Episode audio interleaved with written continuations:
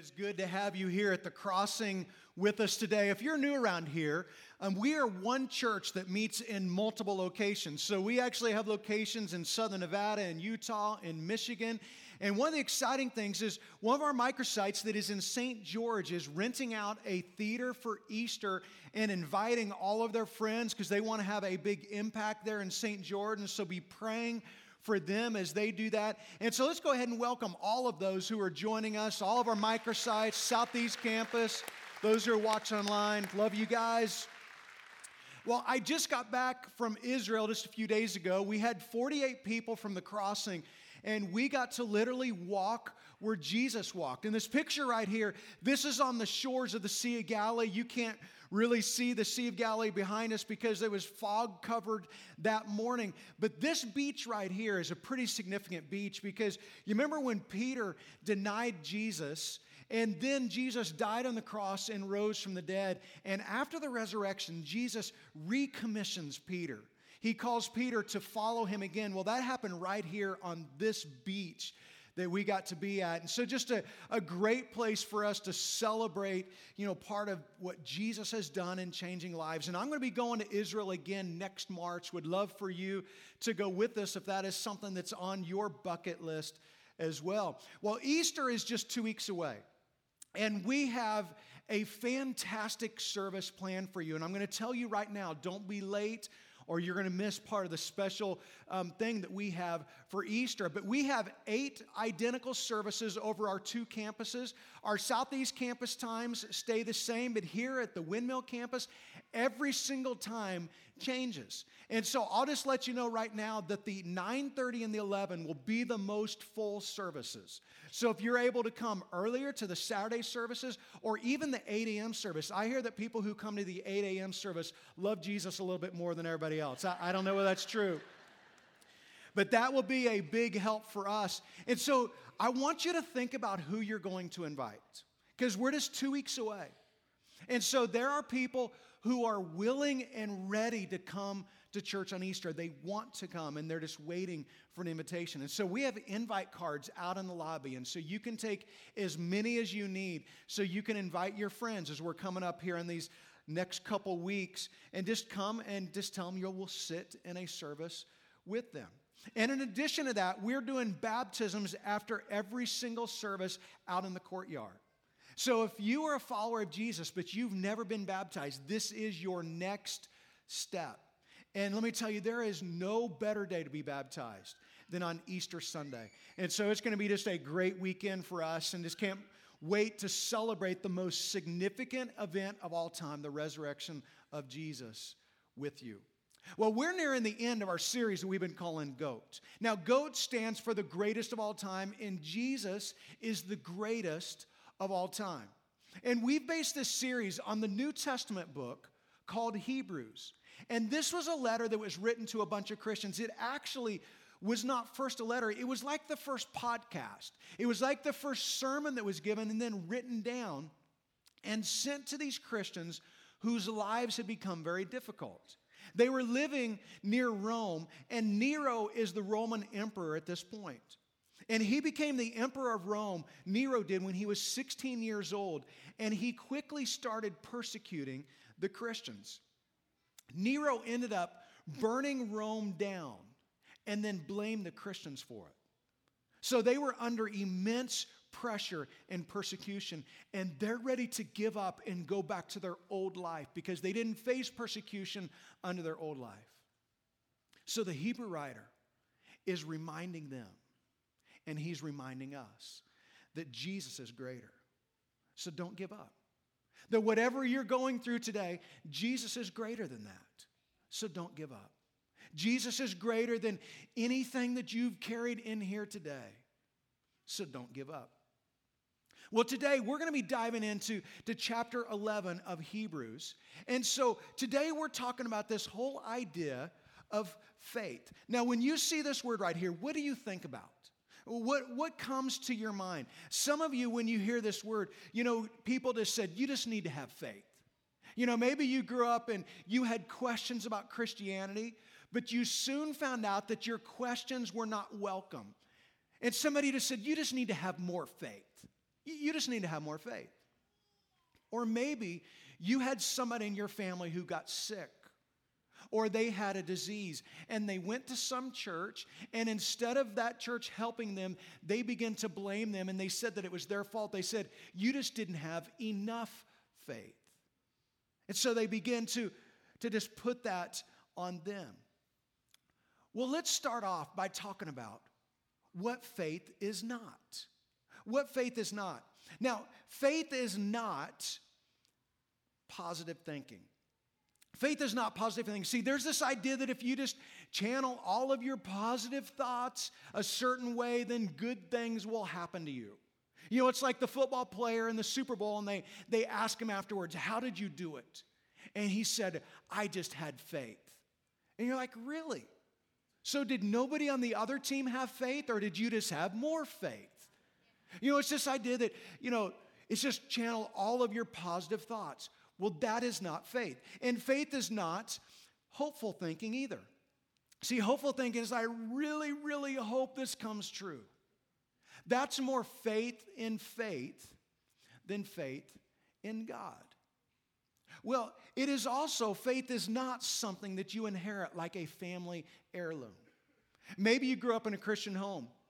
Maybe you went to church occasionally. Maybe your, your parents had you baptized as a baby and you went to confirmation classes.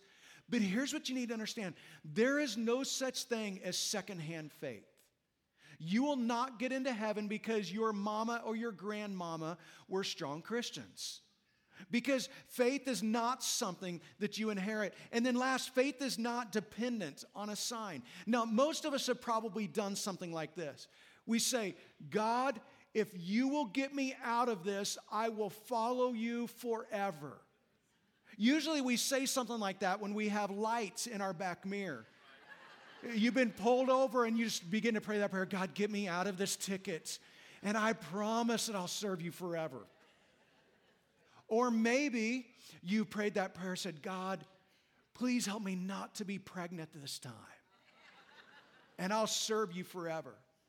And if God doesn't do what we think that He should do, then we just kind of assume, well, there must not be a God.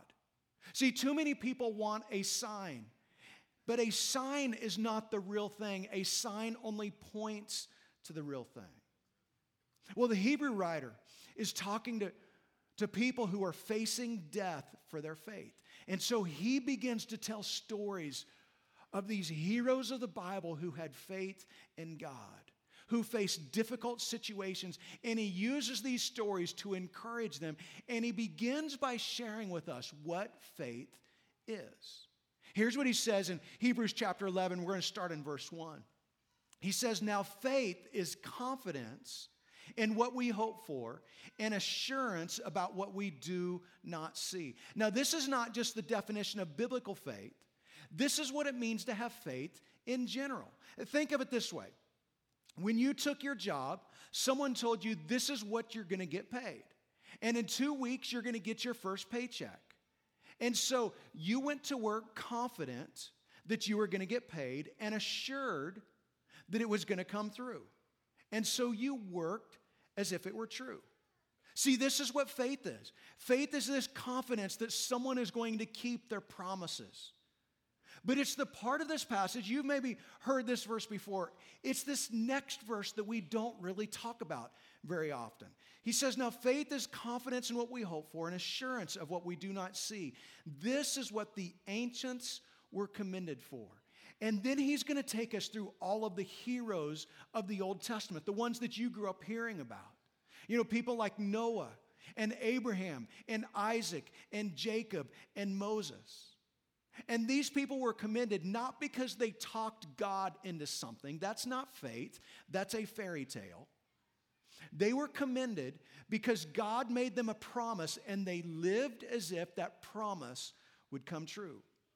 But I want to show you something just to help you understand how big of a deal this is. Because in our English translation, it says, now faith is, but that's not how he actually wrote it. How he actually wrote it is he started off with this verb and he put it first. And it in the original language it says is now faith. Now, this would be unusual to us, it was unusual to them. It kind of sounds like Yoda, doesn't it? You know, you can kind of hear Yoda saying, is now faith. You know, but that's what he's starting with. Is, is it is an is, not a was. That faith is a living thing, it is a way of life. Let me just give you a definition for faith. This is what faith is faith is living, this is the key part of us. Faith is living with confidence that God is going to do what he promised to do. You see, faith isn't just trusting in God. Faith is living your life every day like God can be trusted. Faith is living your life every day like God can be trusted. It is taking your next step based on the promises of God. And then he begins to talk about all of these heroes of the Bible. And I'm going to skip down to verse 13 and look what he says. He says, All of these people, talking about these heroes of the Bible, were still living by faith when they died. They did not receive the things promised, they only saw them and welcomed them from a distance. That they were living by faith, that they lived their whole life trusting God as if God was going to keep his promises and they would never see God fulfill his promises in their lifetime. See, what he's referring to is you remember when God came to Abraham, and God said to Abraham, even though you don't have any kids, I'm going to make your family into a great nation, and every person alive will be blessed through your family. But Abraham did not see that promise fulfilled. And Isaac did not see that promise fulfilled. And Jacob did not see that promise fulfilled. And Moses did not see that promise fulfilled. Generation after generation, there was always a group of people who were faithful to God because they believed God was going to do what he said he was going to do. This is so convicting for us. Because you pray on Monday, and if God doesn't show up on Thursday, you're not real sure there is a God. You begin to doubt the whole thing. God, I gave you four days and I still don't have a date for this weekend. God, I'm going to give you an extension. I'm going to give you till next week to get me a date, and we'll see if you really can be trusted. Or maybe it was, it was something that was really serious. Maybe you had somebody in your family who came down with cancer and you prayed for them. You prayed that God would heal them. And not only did God not heal them, they died and it rocked your faith. You didn't know what to do with all of that. And you begin to think, how can I trust a God who just seems untrustworthy? See, those who came before us say, hey, listen to us. We lived our entire life and we never saw God's promises fulfilled in our lifetime, but we trusted Him anyway.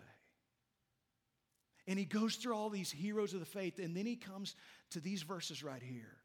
He says some faced jeers and flogging, and even chains and imprisonment. They were put to death by stoning, they were sawed in two. They were killed by the sword. They went about in sheepskins and goatskins, destitute, persecuted, and mistreated. See, some of you didn't even know these verses existed. You want to know why? Because you probably grew up in church, going to church, and when you went to Sunday school, your teacher didn't say, okay, boys and girls, today we're going to talk about how trusting God might get you sawed in two and thrown into prison. We, we just didn't hear this. See, our tendency is to move past these too quickly. But I want the emotion of this to settle in. That these people kept the faith in the face of incredible persecution. That these people, they kept the faith even when everything did not turn out perfect for them, that their faith didn't fix their circumstances. See, the Hebrew writer is writing on this side of the resurrection because we now see the promises all fulfilled. But he's reminding us that there was a group of people who didn't give up. Let me read these verses to you again. He says, Some faced jeers and flogging and even chains and imprisonment. They were put to death by stoning. They were sawed in two. They were killed by the sword. They went about in sheepskins and goatskins, destitute, persecuted, and mistreated. And the world was not worthy of them. They wandered in deserts and mountains, living in caves and in holes in the ground. And the world was not worthy of them. He's talking to those who are facing persecution, whose lives have taken a turn. He's talking to those who have lost family and friends because they are followers of Jesus. And he's reminding them, and listen, he is reminding us that there was once a version of faithfulness to God that caused followers to live out their faith and not just talk about their faith. There was once a version of faithfulness to God where people were willing to pay any price, even death, for their faith. There was once a version of faithfulness to God that attracted people from all backgrounds, young and old, rich and poor, men and women, religious and not so religious. Those are the ones who have gone before us. And this Hebrew writer says, These were all commended for their faith, yet none of them received what had been promised, since God had planned something better for us, so that only together with us would they be made perfect. Now, this word perfect means God's complete plan. They were, they were complete in God's plan. Now, this is powerful right here because here's what he's saying. Is he's talking about all of the heroes of the Bible. Think of these heroes of the Bible. Think of Abraham and Noah and Moses, that they were living by faith even when they died, and that promise was not yet fulfilled. But now, because of Jesus, you have something they did not have. Your faith is made complete in the same way that theirs was. Look at this. So that only together with us would they be made complete. That through Jesus, that's where the promise is fulfilled. So if they remain faithful, you can too. You can do this because we're on the other side of God's promise. We're on the other side of the resurrection of Jesus. So, what do we do? What do we do with all of this? Well, here's what he tells us in chapter 12. He says, Therefore, since we are surrounded by such a great cloud of witnesses, therefore, in light of all of those who have gone before us, in light of all of those who have suffered and died for the faith, there is now a stadium of people cheering you on, this great cloud of witnesses who have gone before you who are cheering you on.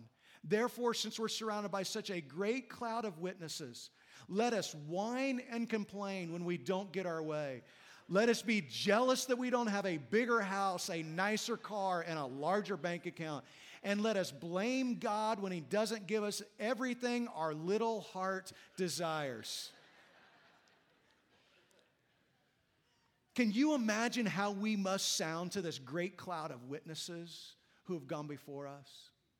Can you imagine how we must sound to those who are around the world today being persecuted for the faith?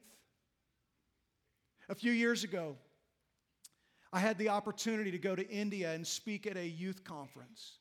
There is a few of us from the crossing that went, and we were teaching all of the sessions. And so there's about 2,500 students at this youth conference. And at this camp, the military had to be around the camp, protecting the camp, because on the outside of the camp was a group of Hindu extremists who wanted to come in and kill all of the Christians. This is going on today.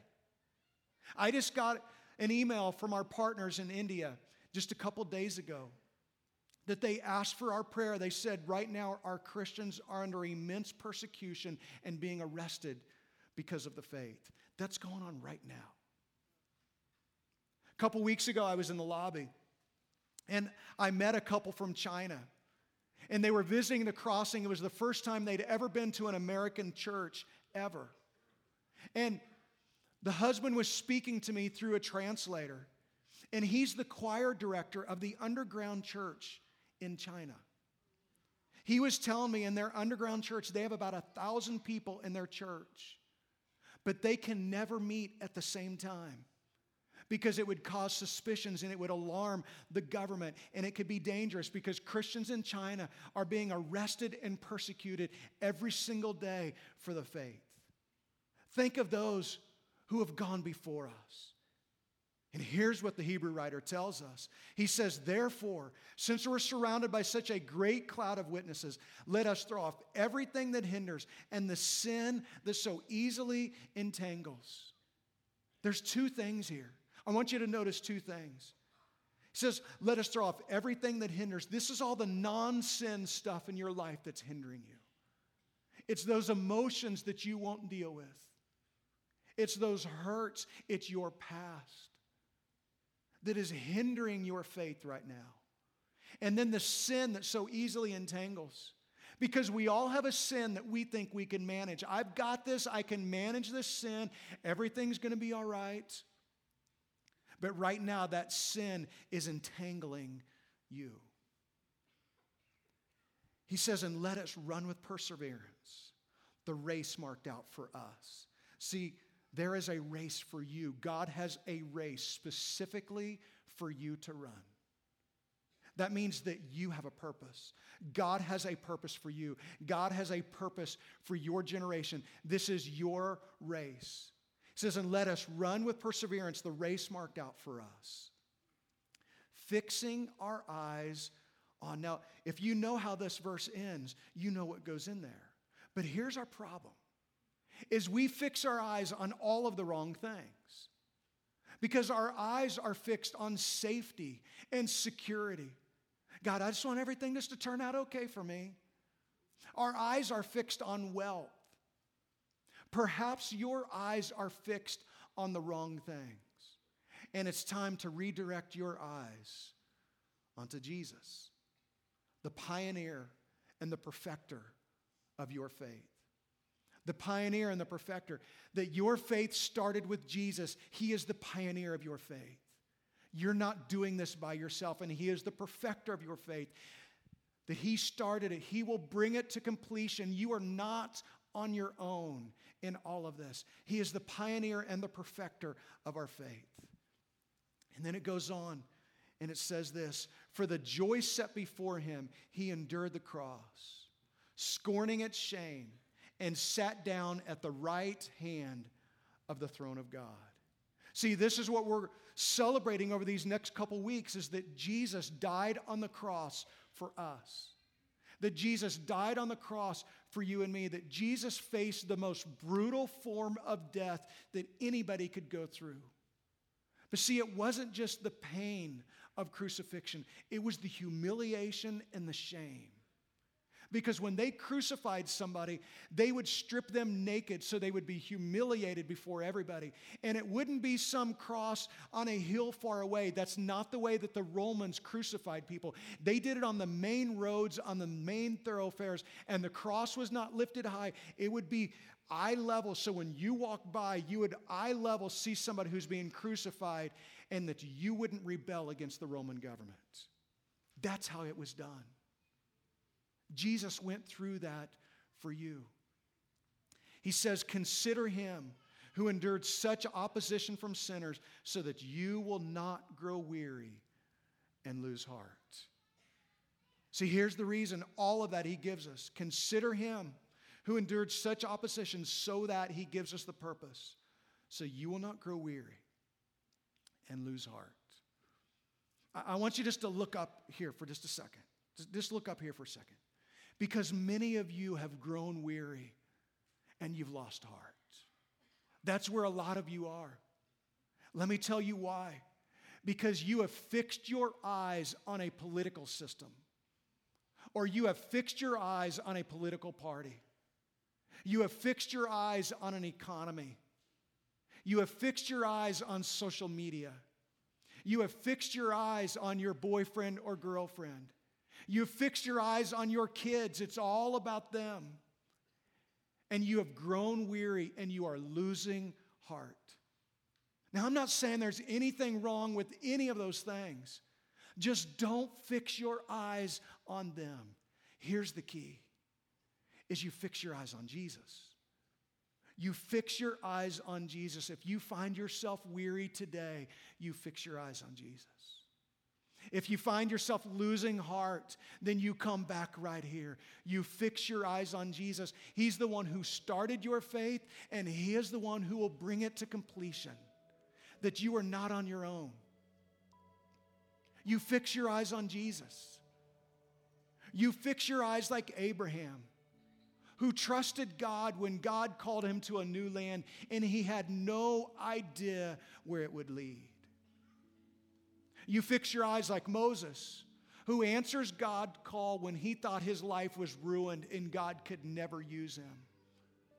But God used him to lead his people to the promised land.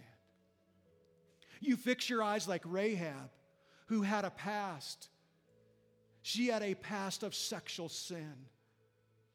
But she trusted God that he could use her for his purposes. You fix your eyes like our friends in India, and China, and Syria, and Iraq, and Iran, and Saudi Arabia, where Christians are dying every day for the faith. You fix your eyes on Jesus. Because when you do, your life will tell a story. That your life will tell a story, and the people that are coming behind you will see your faith and they'll be encouraged and they won't grow weary or lose heart because you had your eyes fixed on Jesus and your life told a story.